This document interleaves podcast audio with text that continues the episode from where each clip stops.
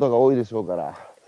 そうですね。僕は割とそんなにしいたけ自体は朝が早くはないんですけど、うなんですね久しぶりにあの僕の小学校の息子がいるんで、よく歩いてる投稿を僕も歩いてみようと思って、あのああ、いいでちょうど。周りの風景を見ながらでも。息子、え、息子さんですか、娘さんですか？息子です。僕4人子供が今いるんで、わお、そうです4人、すごいね、子だくさん。子だくさんです。一一番上が小学いや2ー年生で、うんうん。で、一番下が、えっと、1歳ですかね、まだ。1歳、そうです。4人すごいな、この時代に。そうですね、僕たち、えだってあれですよ、涼介さん、あの、日本は今いろんなね、社会課題ありますけど、一番大きな問題はやっぱ少子化で、子供生まれないと日本が続かないから、うん、で東東京なんて出生率が1.02とか、なんかもう主として、えー維持存続できないような数字になってきてるときに、ね、熊本の阿蘇で4人の子供を育てながら、食べ物を作ってるなんつうのは、もう国民栄誉賞もんですよ。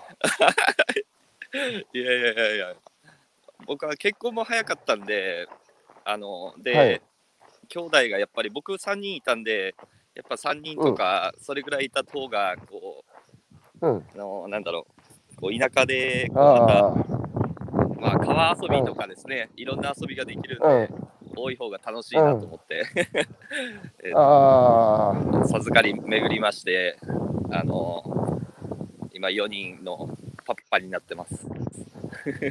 それさプ、プロフィールの中にさ、子供4人いるって書いてる？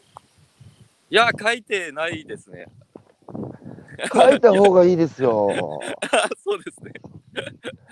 だってさ、あの、下條洋介さんの、その、しいたけを買う人たちは、うん間接的にさ、あの、僕はいつも言ってるんですけど、えー生産者と消費者は、あの、言葉にすると切れるけど、切れてないんだと。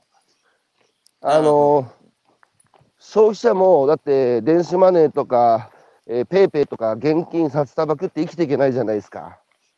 うんうんうん。やっぱ誰か作ってくださってる生産者さんがいて、初めてそれをお金と交換して食えてるから、生産者おかげさまです、ありがとうございますだし、生産者も現金収入ないと子供育てられないので、あの、うん買ってくれてありがとうございますじゃないですか。はいとはい。なると、間接的に下條さんのしいたけ買うことで、下條さんの一家の子育てに間接的に参加することなんですよ。ああ、確かに。で、リピーターになってさ、子供がこう、大きくなってってさ、一番下が小学校に入ったなんつうと、やっぱりこう、親戚じゃないけど、なんか間接的にこう、えー下條家の、あうん、一番下の子供が育っていくのを微笑ましく見ながらさ、こう、なんか見守る、そういう関係にこうなってる生産者と消費者もいらっしゃるので、書いた方がいいですよ、書いた方がいいですよ。ああ、なるほどなるほど。そうですね。僕だっが多分てに、うん、うん。買う側になってどうぞもなんかそう思う感じがしますね。ああ、子うん供が育ってるとか、そう。うんうん。そうでしょう？ん、確かに。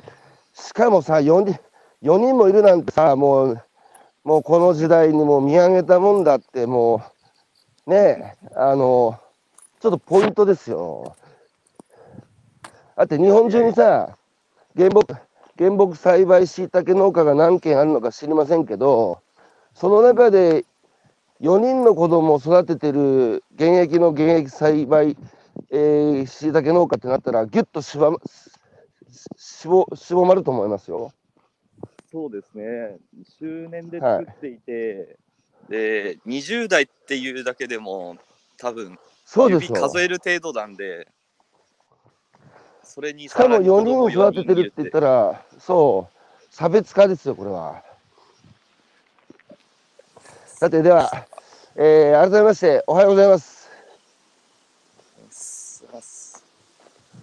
はい、えー、2021年の10月6日、えー水曜日、えー今朝のゲストは熊本県阿蘇郡、えー南小栗町ですかね。はい。で、えー60年続く、えー原木しいたけ栽培のの農家さんでいらっしゃる下條良介さん、えーお招きしてお話を伺っていきたいと思います。えー、良介さん、よろしくお願いします。よろしくお願いします。ちょっと小耳に挟んで挟んだんですけど、洋介さんってしいたけ苦手だってのは本当ですか？いや、僕はしいたけ大好きですけど、ああのうん。僕の、なんだろう、これも最初の方に言っていいのかわかんないですけど、しいたけ嫌いが、うん。あのもっと嫌いになるしいたけってみたいあの僕自身は大好きででも嫌いな人って結構いっぱいいるんで、その嫌いな人いますねの理理由をはいよく聞くんですよ。で僕の子供もはいはい実は食べれないんですよ。あの上4人ああ上3人ですね3人が、まあ、固形物はい食べ出して、まあしいたけを食べ出すんです。で、はい。まあ、今苦手なんですよしいたけが。はい。はい。でもそれって僕逆に嬉しいって捉えてしまうというか、超ポジティブ思考。そうですあの僕のまあはいうん。洋介さん、実は僕もしいたけが大の苦手なんです。あ嬉しいです僕はそのあの言葉があのじゃあ僕がいつか下條農園に行って、下條きのこ園に行って、しいたけ食べさせていただいて、いや、ますますしいたけ嫌いになったよ、りょうちゃんって言われると嬉しい。そうですね嬉しいですね。まあ、なぜその心は何ですか？あのはい、そこが大事で。す。僕は原木栽培をあのやってるんですけど、昔ながらの栽培方法ですよね。江戸時代とかからですね、まあ続いてるはい。木だけで原木の木だけで栽培する方法なんですけど、まあはいその栽培方法って結構食感うがんしいたけの中でもうんちょっと強めの食感ででうんすごく濃ゆいんですよ味が。はい。はい。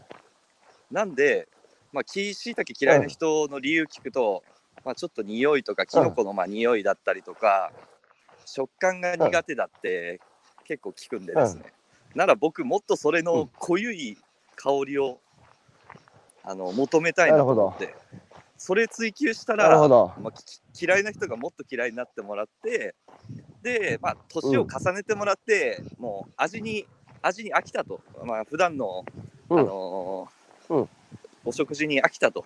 あのその時にまあ濃ゆいものを食って、あこれが素材本来のこの甘みとかうまみとか香りなんだなみたいなのを感じてもらった時に、うん。あの好きになってもらえばあのそれがいつにないつでもいいんですよ。僕の子供も今小学2年生ですけどそれが僕の年にななって好きになってもらってもいいし、だから素材本来のこう味の追求を行ったところなるほど。嫌い嫌いになる人がもっと嫌いになるしいたけを作りたいなっていつも思ってます。つまり、つまり、しいたけ嫌いな人の理由っていうのは、まあ、しいたけの特徴である、あの、まあ、ちょっと濃ゆいキノコの凝縮した、あの、香りみたいなのが、そのさらに、こう、引き出されるような、しいたけになれば、こう、逆にしいたけ好きな人にとってはもうたまらないしいたけだし、うん。あの、あと、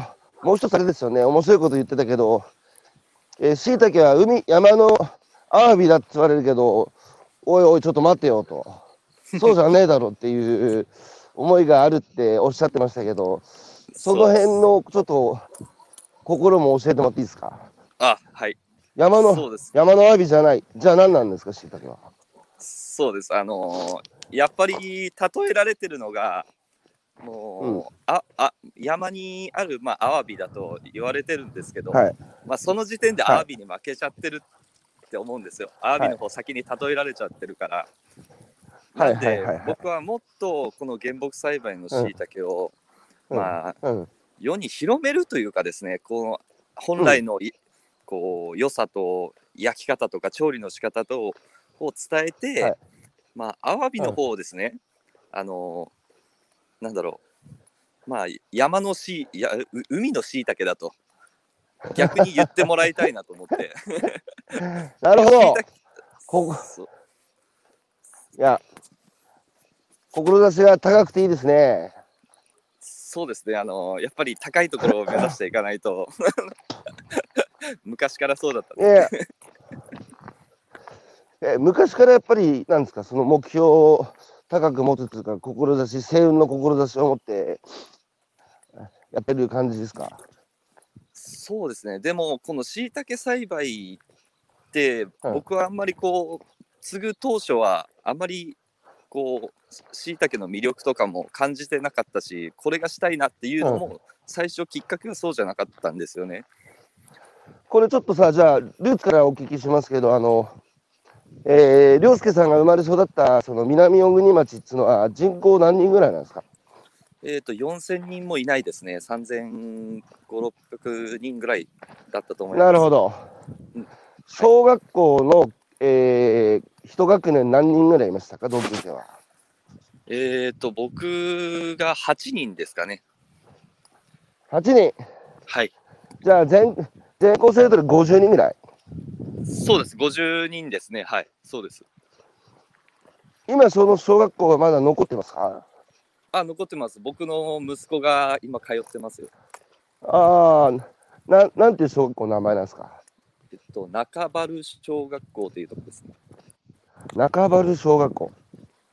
そうです。えー、中中に原っぱの小学校というか。なるほど。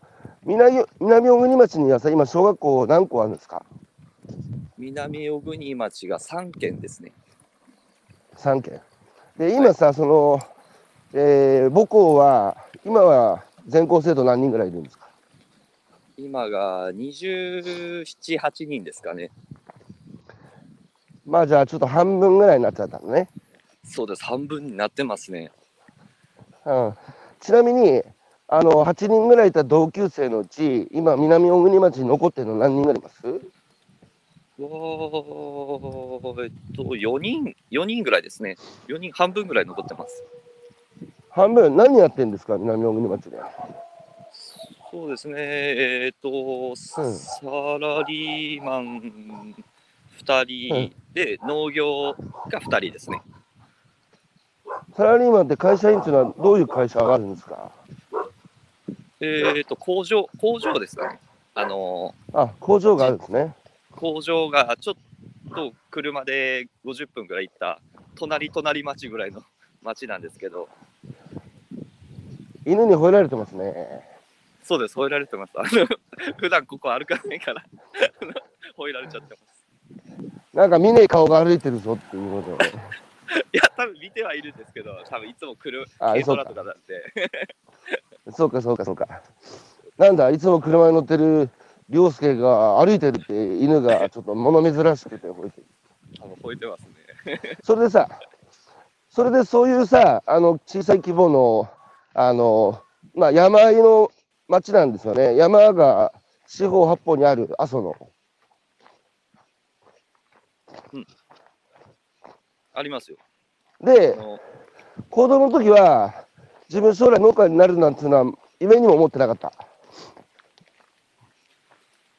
そうですね、あまり考えてなかったっていうの方が正しいかもしれないですけど、うん。あのーこう外で遊ぶのはすごく好きだったんで、川とか山とか、はい僕、生まれも育ちもこの南小国で、で、うん。ずっとこここにいたいなっていうのがあって、はあ、あのー都会に出たいなと思わなかった？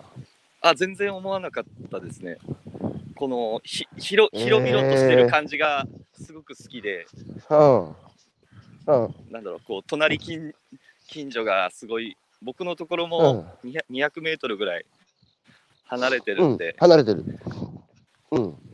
そうです。なんで、こう、こうこう元気に育ちたいなと思って、育ちたいなというか、子供もですね、育てたいなと思って、まあ、すごく叫ぶんですけど、あの、鶏もさ、平飼いしてる鶏と、あの、ゲージで三つ飼いしてる鶏だと、やっぱ全然ストレス違って、やっぱ密飼いだと喧嘩になるし、病気にもなるけど、ね、平飼いの鶏だと、えーストレスもなく病気にもならず、喧嘩も少なく、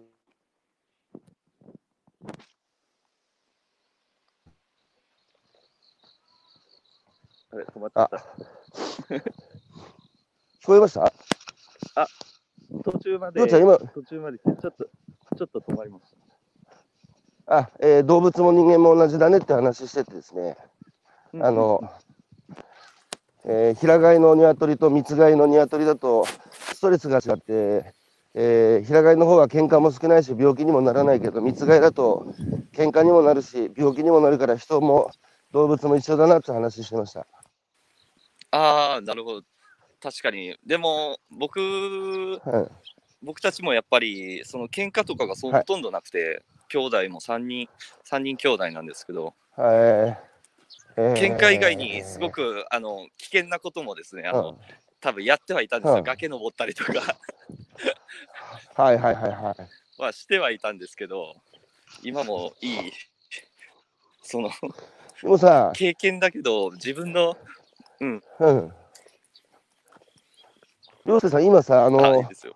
僕らの時代、僕らの時代っつうか、凌介さん一回り若いからね、あれだけど、やっぱり僕の時代もまだ、僕も岩手の花巻っつう田舎出身なので、まあ川に飛び込んだり、あの、崖から飛び降りたり、いろいろ自然の中で遊ぶ機会が多かったですけど、今の子供たちは僕らの時代より圧倒的にやっぱ自然に触れてない。で、その背景っつうか原因を探ると、やっぱ親が触れさせない。まあその危ないから近寄るな、汚いから触るな、えー洗濯するの大変だから汚すな。そういう感じでさ、今田舎の子供って本当、だ家の中でゲームばっかりして自然に触れてないような話をよく聞くんですけど、凌介さんの、凌介君はそうやって外でさ、遊んで、今も子供たちに外で遊ばせたいっていう感じですか、そうですね、僕は両方してほしいなと思って、あの、ああ。どっちの良さも、どっちの良さもっていうか、あの、うん、僕はこの南小国を出てないんですけど、はい。まあ、子供ははい。できれば、できればというか、まあ、本人次第なんですけど、違うところも見てもらったりとか、僕と違う人生を歩んでもいいんじゃないかなと思って、うん、なのでこう自然にも触れさ触れてもらいたいし、まあ、ゲームしたりとか、あのうん、いなんかそんな、なんだろう、自分でやりたいなと思ったことをやってほしいなって感じですね。僕は子供に託しますっていうか、あの 好きなことをしてほしい。でもさ、うん。でもそういう環境で育ってさ、好きなことやれって言うと、子供は彼氏もゲームにかじりついてるだけじゃなくて、やっぱ外で遊び、遊ぶようになる。そうですね、やっぱりこうコロコロナ禍でやっぱりうん、こう外に遊びに行けない。僕はちょっと忙しくなった方なんで、まあ、子供とうんうん。あまりちょっと遊べない時があったんでやっぱり家の中で、まあ、留守番うん、うん、するんですよ子供も下の子が1歳ぐらいなんで今一緒に家の中で遊んでって、まあ言って遊んでるんですけど、まあ、ゲームばっかりしてるとなんか外で遊びたくなってしまう限界までさせたらですね逆に。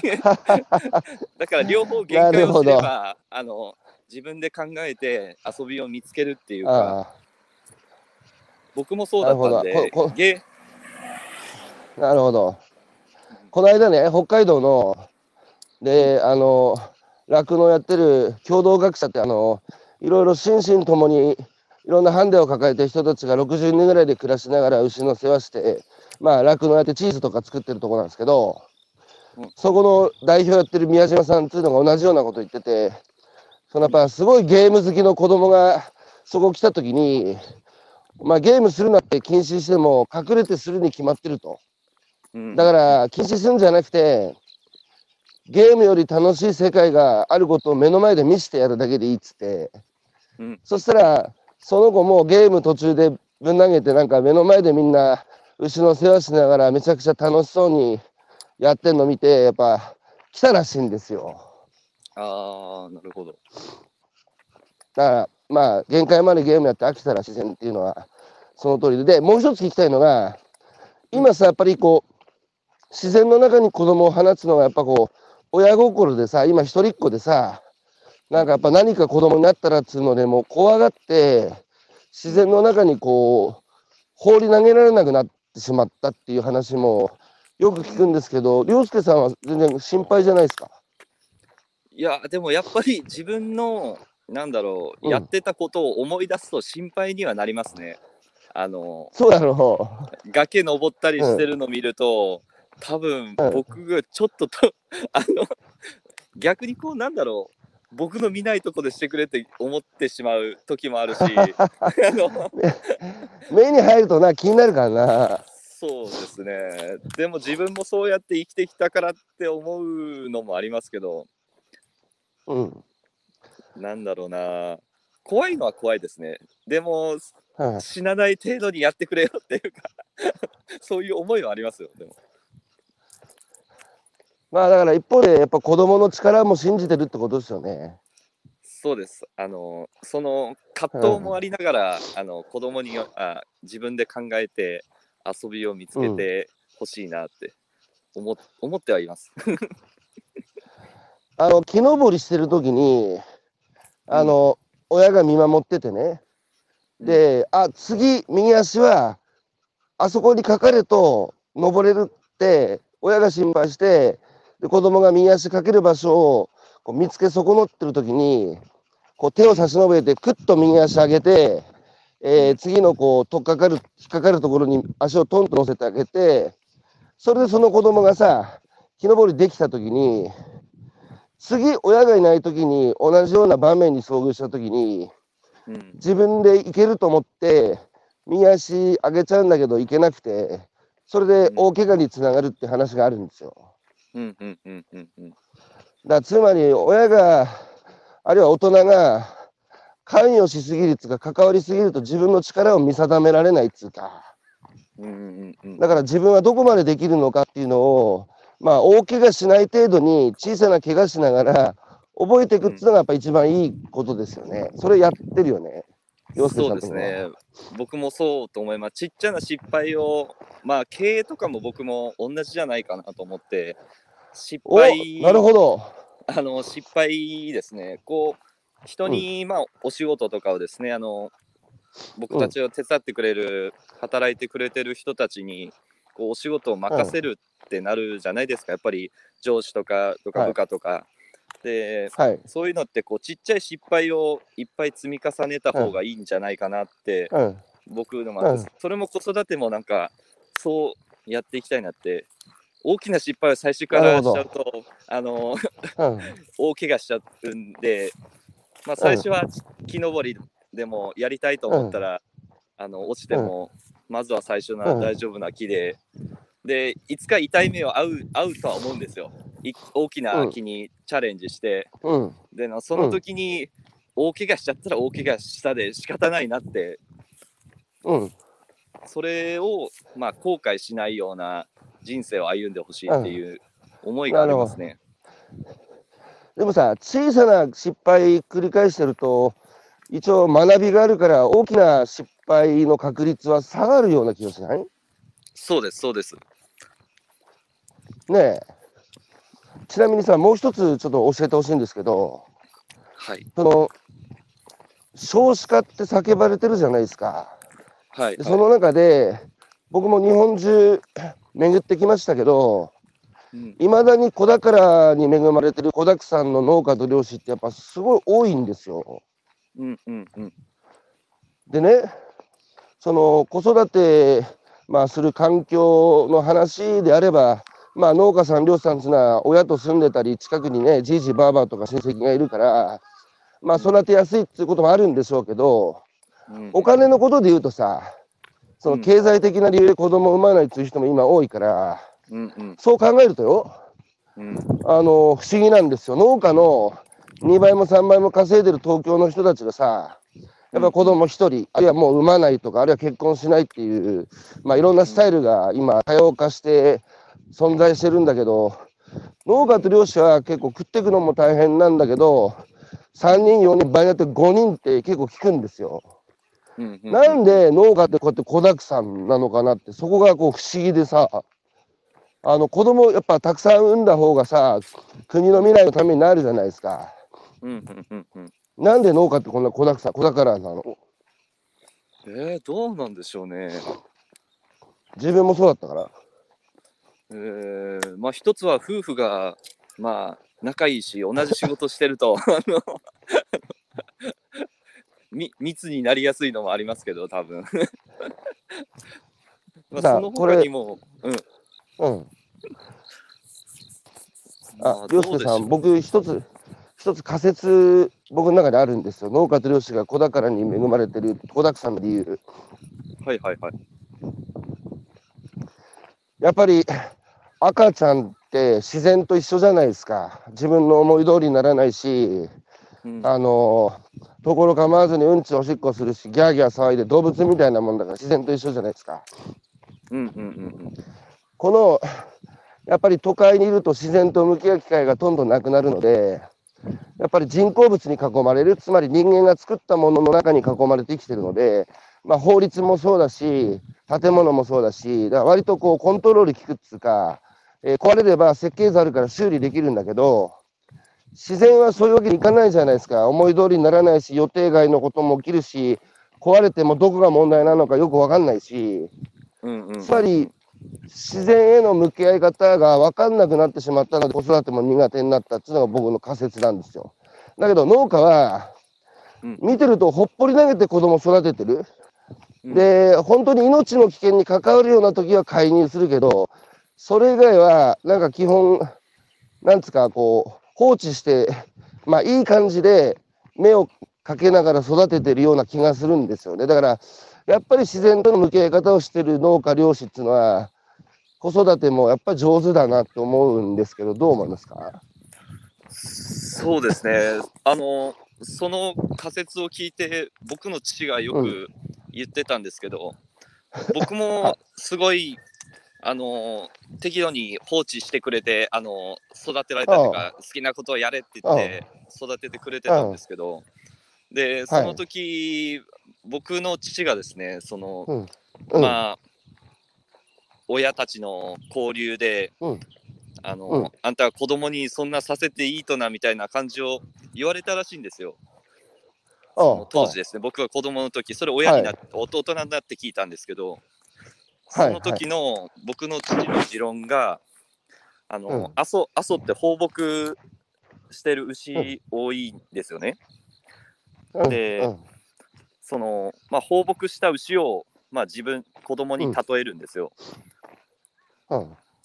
で、あの、柵、柵があるじゃないですか、こうこう、て鉄長門とか言われたりする、なんか、柵があるんですけど、その子育てをその柵、柵に例えて考えるんですよ。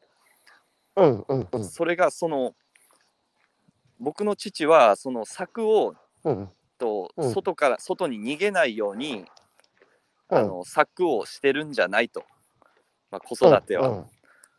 でその策はまあいろんななんだろう。こう外からの敵をいざという時に守るためにうん。ある策なんだと、うん。ずっとそうん。の父が言ってたらしくて、だから子供がこう子供にこれさせないようにまあうん。逃げさせないようにする策ではなくて、うん。あのいざとなった時にこうその中でこう広くい生きて外に出外に出た出る出たいと思ったりとか、その外から敵ができた時に守るための策なんだと、なるほど。それを言ってるのがすごく今こううんつながったような感じがして、うん。お父さんがいや基本的にそういう方針で子育てされてたんですね。そうですね。僕はそうやって育ちました。なるほど。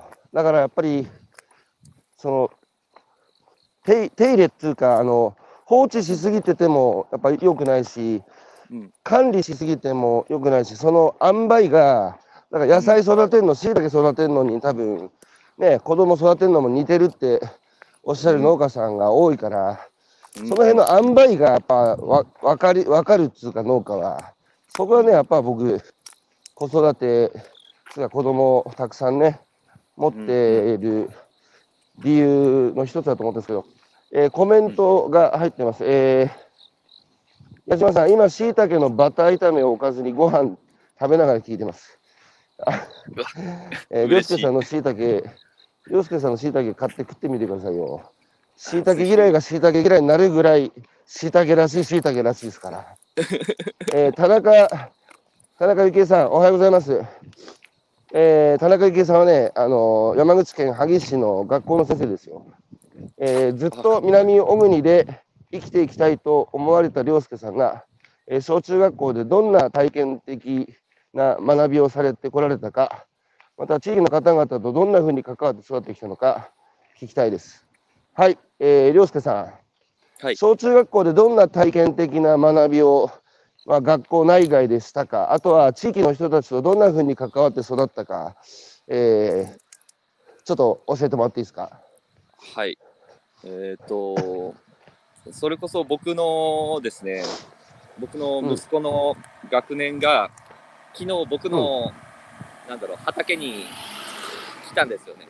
あの、はい町のいいところとか仕事のことの発見みたいな感じで、はいはいはいはい。の全員連れてきたんですけど、本当にそうう。いうのが多かったんですよ。この町のいいところを見つけようって言って、あのーなんだろう、いろんなこう、うん。こうおしお仕事してる人たちのとこに行ったり、うん。こう外での授業が特に多くて、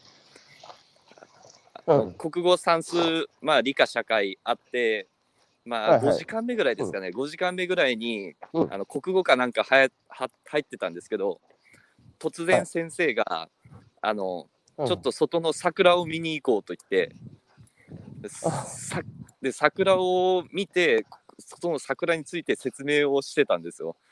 なんかえなんでこう外の授業とか特に多くてー、うん。当時はその自然災害、あ自然うん。災害とかうん伐採とかそういうのの自由研究が特に多くて、うん。うん。でそれをまあ最初最初そのなんだろう杉の木の伐採とか、うん。とかそういうのの自然災害について学ぶんですけどうん。で僕の原木栽培も木を倒すんですよ。うん。うん。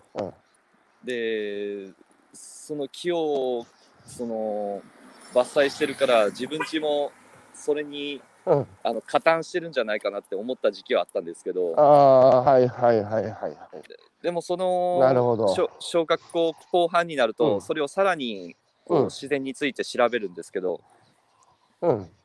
でその原木栽培というものは森を守るためにあるんだと、定期的に切ってやって、うん。次の芽をうん。生やしてやるから森が絶えないということをうん。自分たちで調べて解解決をしたんですよ。ええー、子供、小学校で？そうです、そうです。だからそれまでこう小学2年生ぐらいから自然こうのことについてうん研究みたいなのを自由研究みたいなんですね。課題うん。うん。設定して発表するっていう機会があったんですけど、うん。まあ、その時には自分は自分家の仕事に最初は誇りも持ててなかったんですよ。うわ自然災災害、あ自然破壊に加担してるってうん。う思ったん。期間が2年間か3年間あって5年生ぐらいの時にそれ自分で調べてこう悩みが解けたというか、あ誇らしい仕事なんだというかですね当時思った記憶がすごくあって、うん。特にそういうこううん。国社まあそういう5教科のプラスのなんだろう人が生きていくためには必要なみたいな授業が特に多かったですね。道徳だったりとかし自然自然にこうし自然について学ぼうというのが特に多くて。じゃあ、あれか、南小国町は自然豊かなところなので、うん。その自然の魅力と、あと、えー 自然災害の原因だとかを、まあその子供たちを外に出して先生が解説しながら自分たちで考えろって言って、うん。えーなぜ自然災害が起きるんだ。それは森の豊かさが失われてるからだそれは森の干ばつが進んでないからだ、えーそこをやってるのは原木しいたけ農家だから原木しいたけ農家は森を守ってるんだみたいなことを子どもたちが、うんえー親の先生の補助もありながら自分たちで調べて、えーうん知っていくっていう授業があったってことですね。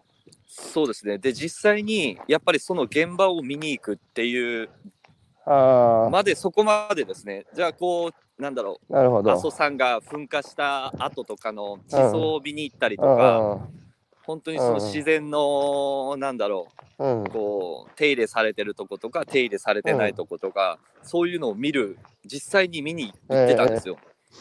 うん。で地地域地域のその方とかの協う力ん。してもらってこううん。説明聞いたりとか、うん。うん、だからそそうういうか。じゃあ地域の、地域の人との関わりっていうことになるとうん。やっぱそういう、えー阿蘇の自然や阿蘇の歴史をそう地域の人たちが解説してくれるわけね。そうですね。なるほど。地地域の人がそのなんだろう、うん。昔からある伝統芸能とか、うん。あのーまあ、そういうのにちょっと僕も参加してたんですよ。ずーっと中学生ぐらいまで、あの踊り踊りがあるんですけど。それはあの神楽ですか？おかぐおかぐおかぐらあいや神楽とはまた違くて楽中原楽っていう、このああ楽器か。そうです、へー。楽っていうものがあって、まあ、それの、まあ、当時のですね、その踊りの由来っていうものは、あの、あんまり知ってはなかったんですけど、うん。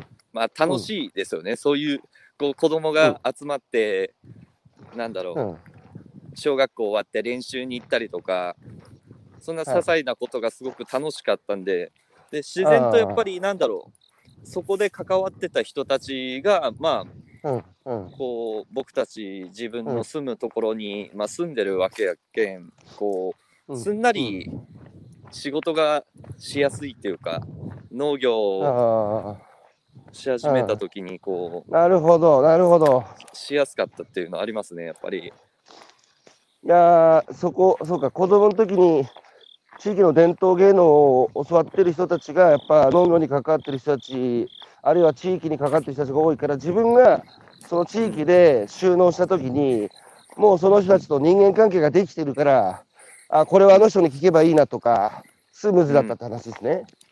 そうですねやっぱり近所の人たちってすごくあの、うん交流が深くてこう僕たちの、なんだろう言われてるのが、なんだ遠い親戚よりの近い近所の人たちの方がお世話を焼いてくれるというか はいはいはい。本当そういうそうそうだなと思ってなるほど。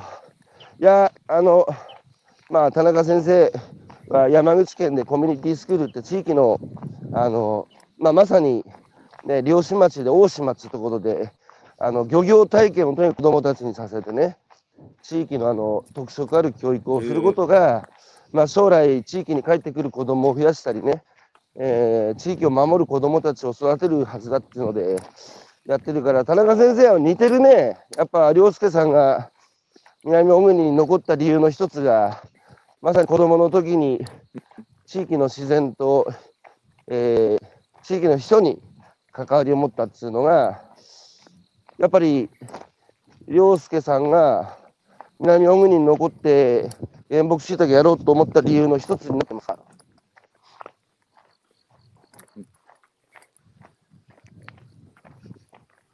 なってる？なってますよ。僕 僕あ。あ僕ですよね。う。ん。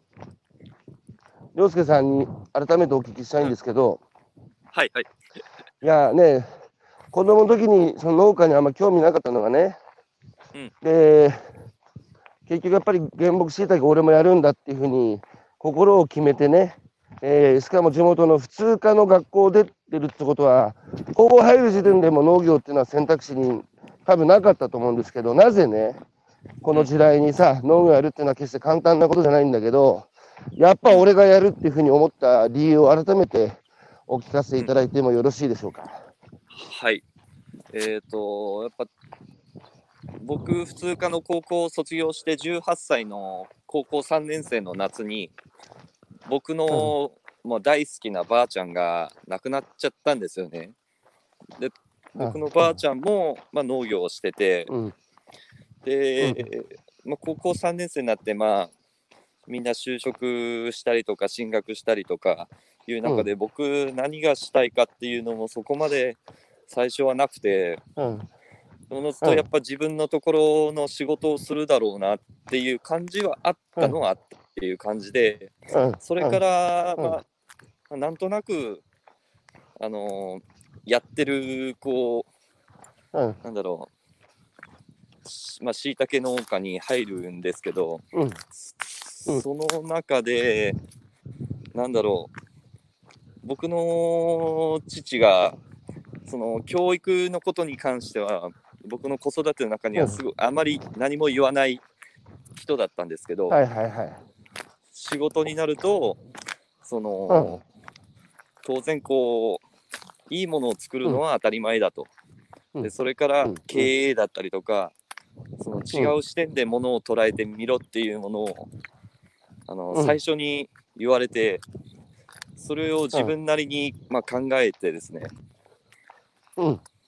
あのなんだろう。だんだんこう好きになっていったというか楽しさとかうんいろんなものに気づき始めたのが最初なんで、きっかけはそんなにこう大したことではなかったんですけどそれからドハマりしたというか父の言葉でなるほど。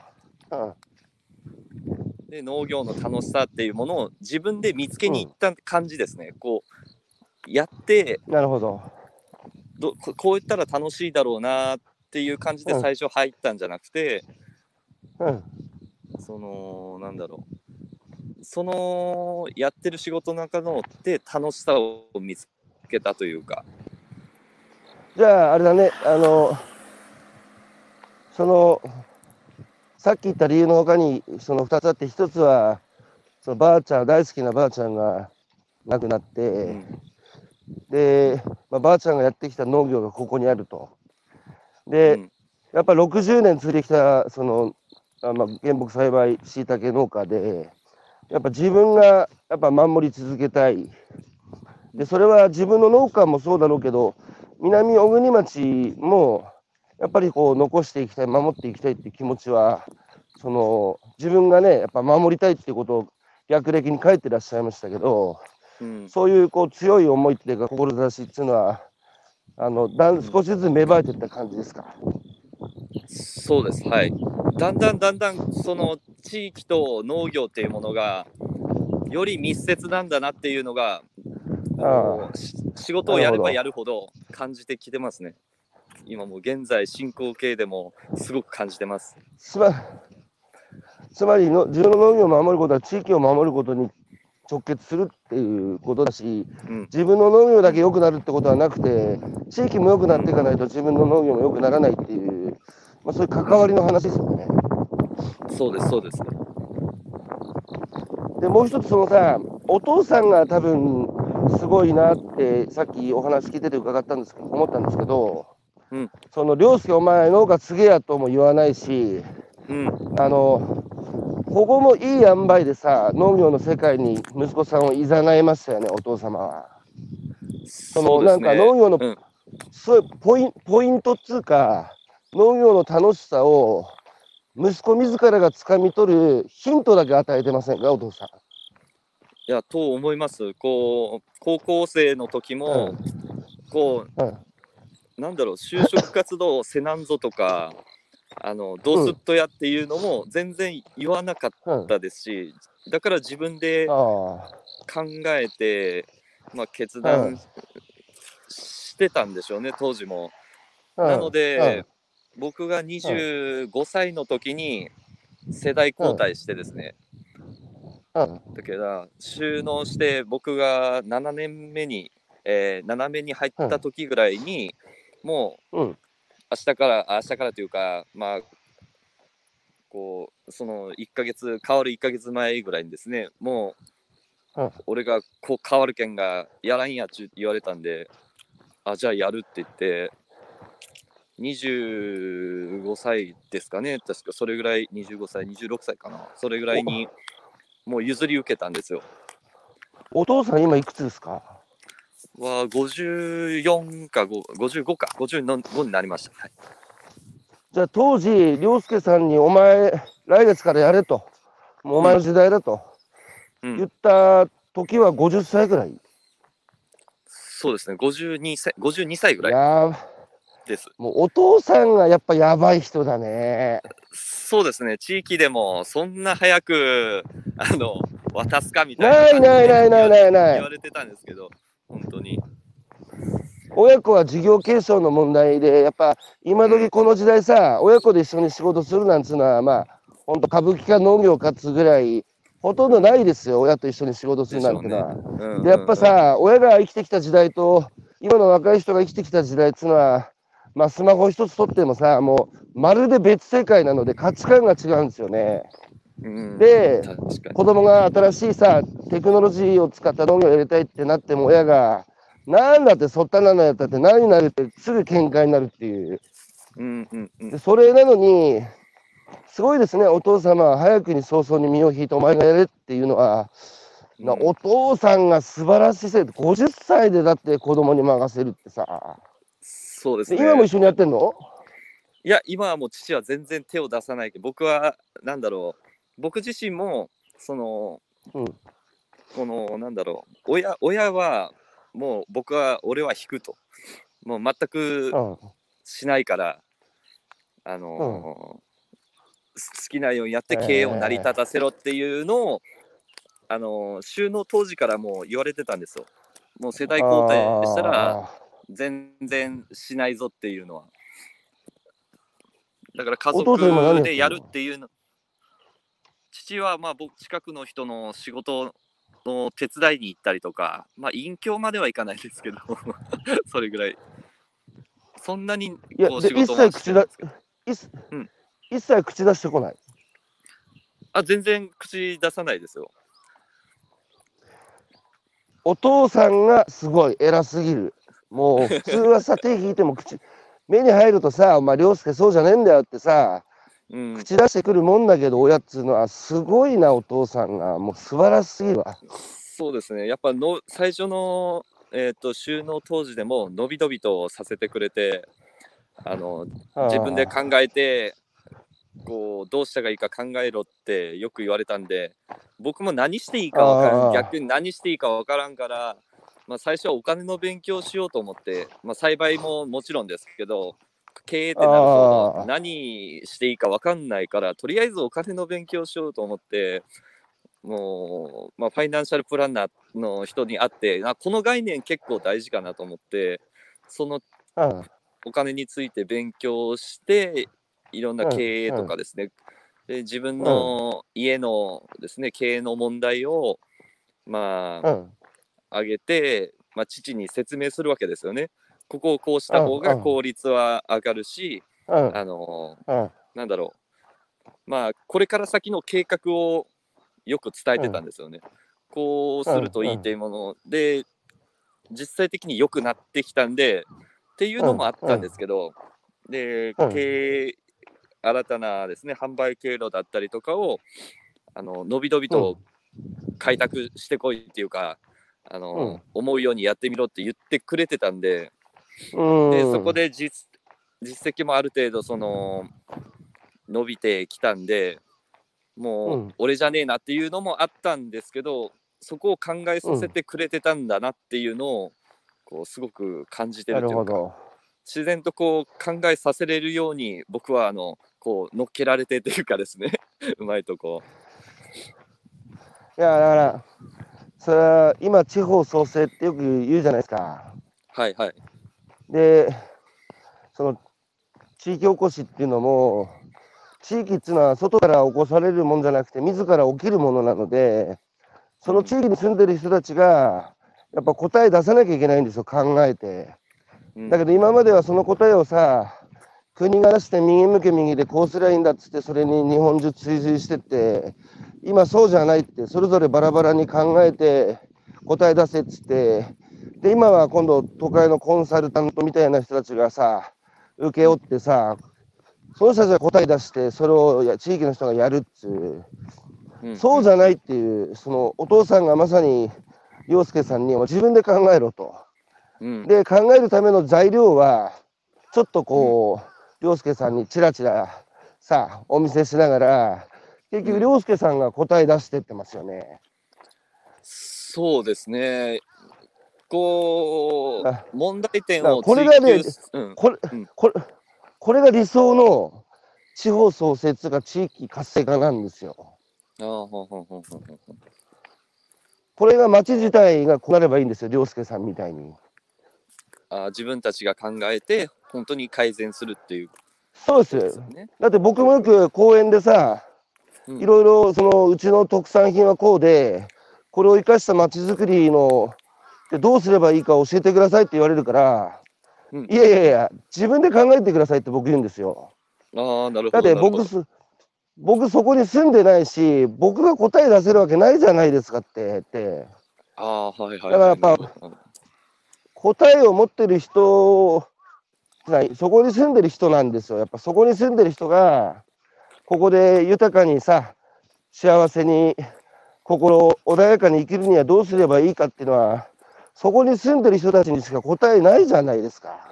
いや、そうあそうですよね。確かに。お父さんがまさに涼介さんにやってきたことは、いや、お前が農業やってくんだから、お前が答え出さないと、答えにならないだろうっていうことですよね。あそう、そうですね。自分で考えろって、自分でやっていくんやから、自分で考えといかんっていうのが、あのそういう教育だったんで、いやー、すごい。普通は口出したくなるんだよ、りょうちゃん。ああなる、お前は、僕おも子供に口うん、うん、出したくなります。うん。そうでしょ？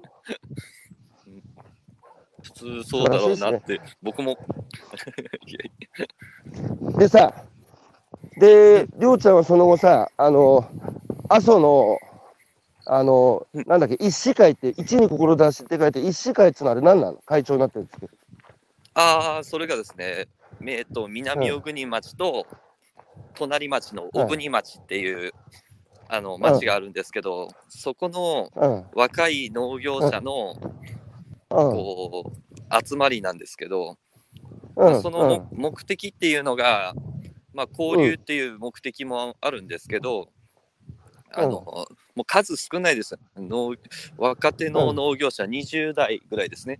20代ぐらいの農業者、小国と南小国町合わせて10人もいないぐらいなんですよ。その人たちが、あのまあ、うん、いろんなこの外部との関わりですよね。いろんうん。なこう、販売活動だったりとか、あうん、それこそこのポケマルさんと出会ったのも、その一市会というか、4 h クラブっていう、あの団体ですね。それでお会いしたんですけど、そうそれのこう一番下のこう小国の支部みたいな感じなんですけど、なるほど。外部外部との交流を作る団体というあか、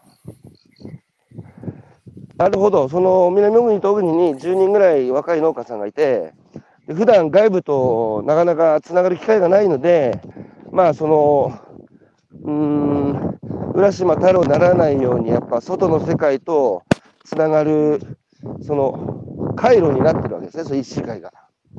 そうです、そうです。だから、自外の世界とつながるのは大事ですか？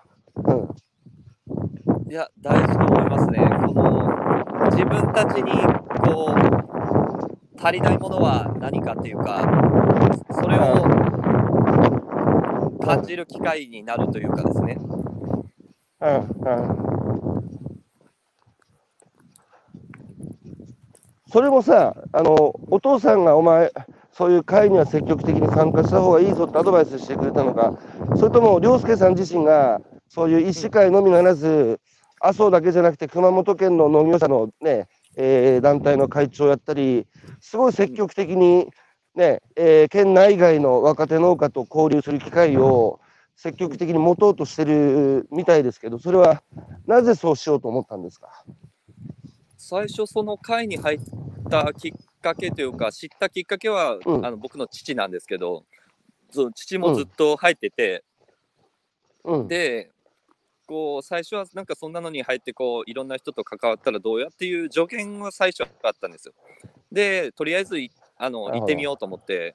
で行ってみて、うん。あこれは自分のうん。こう、こう、うん、ためになるなというかまだ何もこう教科書がないじゃないですか。あのこうマニュアルとかそういう農業にも、はい。僕たちも家族系はいはい。だったんで、なんで、うん、なんか学ぶきっかけとして、あのうん、とりあえず所属してみようと思って、うん、で、うん。それから入って数年でなんだろう、うん、会長し始めたんですよ。これってなんだろう最初はあの何を知る、するっていうのもなかったんですけどあ自分たちが学びたいと思うことをやっていこうと思ってたら、うん。自分がもういつの間にか会長になってて。さあね、それからあし下條が会長やれってみんなから押されたの？いやどうなんですかね。まあそうなんですかね。こうやりたいことがあったからっていうのもあるんでしょうけど、そのやっぱりさ、全国のその今、ね、農家になったばかりだけど、教科書がないっつうか、うん、まあ、どうやってやっていいか分かんないときに、まあ、先行して、すでにおやりになってる先輩方のいろんなやり方だったり、創意工夫だったり、そういうものは、凌介さんが自分自身のさ教科書を作っていく上の材料になったって感じですか？そうですね。僕の農業人生をあの成長させてくれた団体なんで,、でこう学ぶ学ぶというよりもそれこそもう一個会社に所属しててその中で自分にためになるものを掴み取るためにはどうした方がいいかっていう考えてたらいつの間にか会長とかいろんな、なってて。その中でこう人間関係とかいろんなものを学んだ感じがするというか、経営云々もそうですけどまあ人とかですねこう責任だったりとかそういうものを感じるようになってるんじゃないかなって今になっていややっぱ思います。凌介さんのね、その凌介さんの前向きなポジティブな、そのやっぱお人柄と、その考え方がね、あの周りが、周りをして、凌介は代表やれって、やっぱ言わしめてるんだと思いますよ。いやー本当ですかいやだと いいですかえーたくさんコメントいただいてます。中野さん、お父様、素晴らしいですね。えー農業へきっかけも大事ですが、中に入ってからどう自分なりにやりがいや楽しさを見つけられるか、結局は自分で見つけられるかどうか。えー堀さん、えー大人はいろいろ痛くなるけど自分で考えるは本当にその通りですね。西口さん、自分で楽しさややりがいを感じ、求めていくのを認め、励ます大人が近くにいる、素晴らしいですね。えー酒井さん、お父さんは先ほどの話にあった牧場の柵のような存在でありたいと思っているのでしょうね。なるほど、酒井さん、うまいこと言うな。白石さん、凌介さんのお父様の、えー子供との距離感が本当に素晴らしいです。凌介さんの存在を尊重しながら、周りからも守って、本当にすごいです。えー新井さん、産業利用のために木を間伐して、持続的に森を利用しているのは素晴らしいです。山の保水力が低下しないで済みます。いやー、酒井さん、上手に言って、確かにお父さんの存在って牧場の柵だな、りょうちゃんにとって。あ僕もそう思ってますもん。その話がつながったというか、本当に。今今においてもですね、やっぱりやっぱ今でも親親だなと思って、仕事別いでもですね、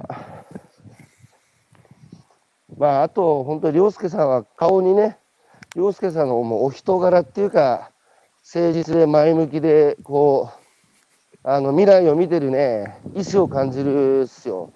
えー最後にお聞きしますが、はい、凌介さんは、その、ふるさと、凌介さんにとってふるさとっていうのは何ですか？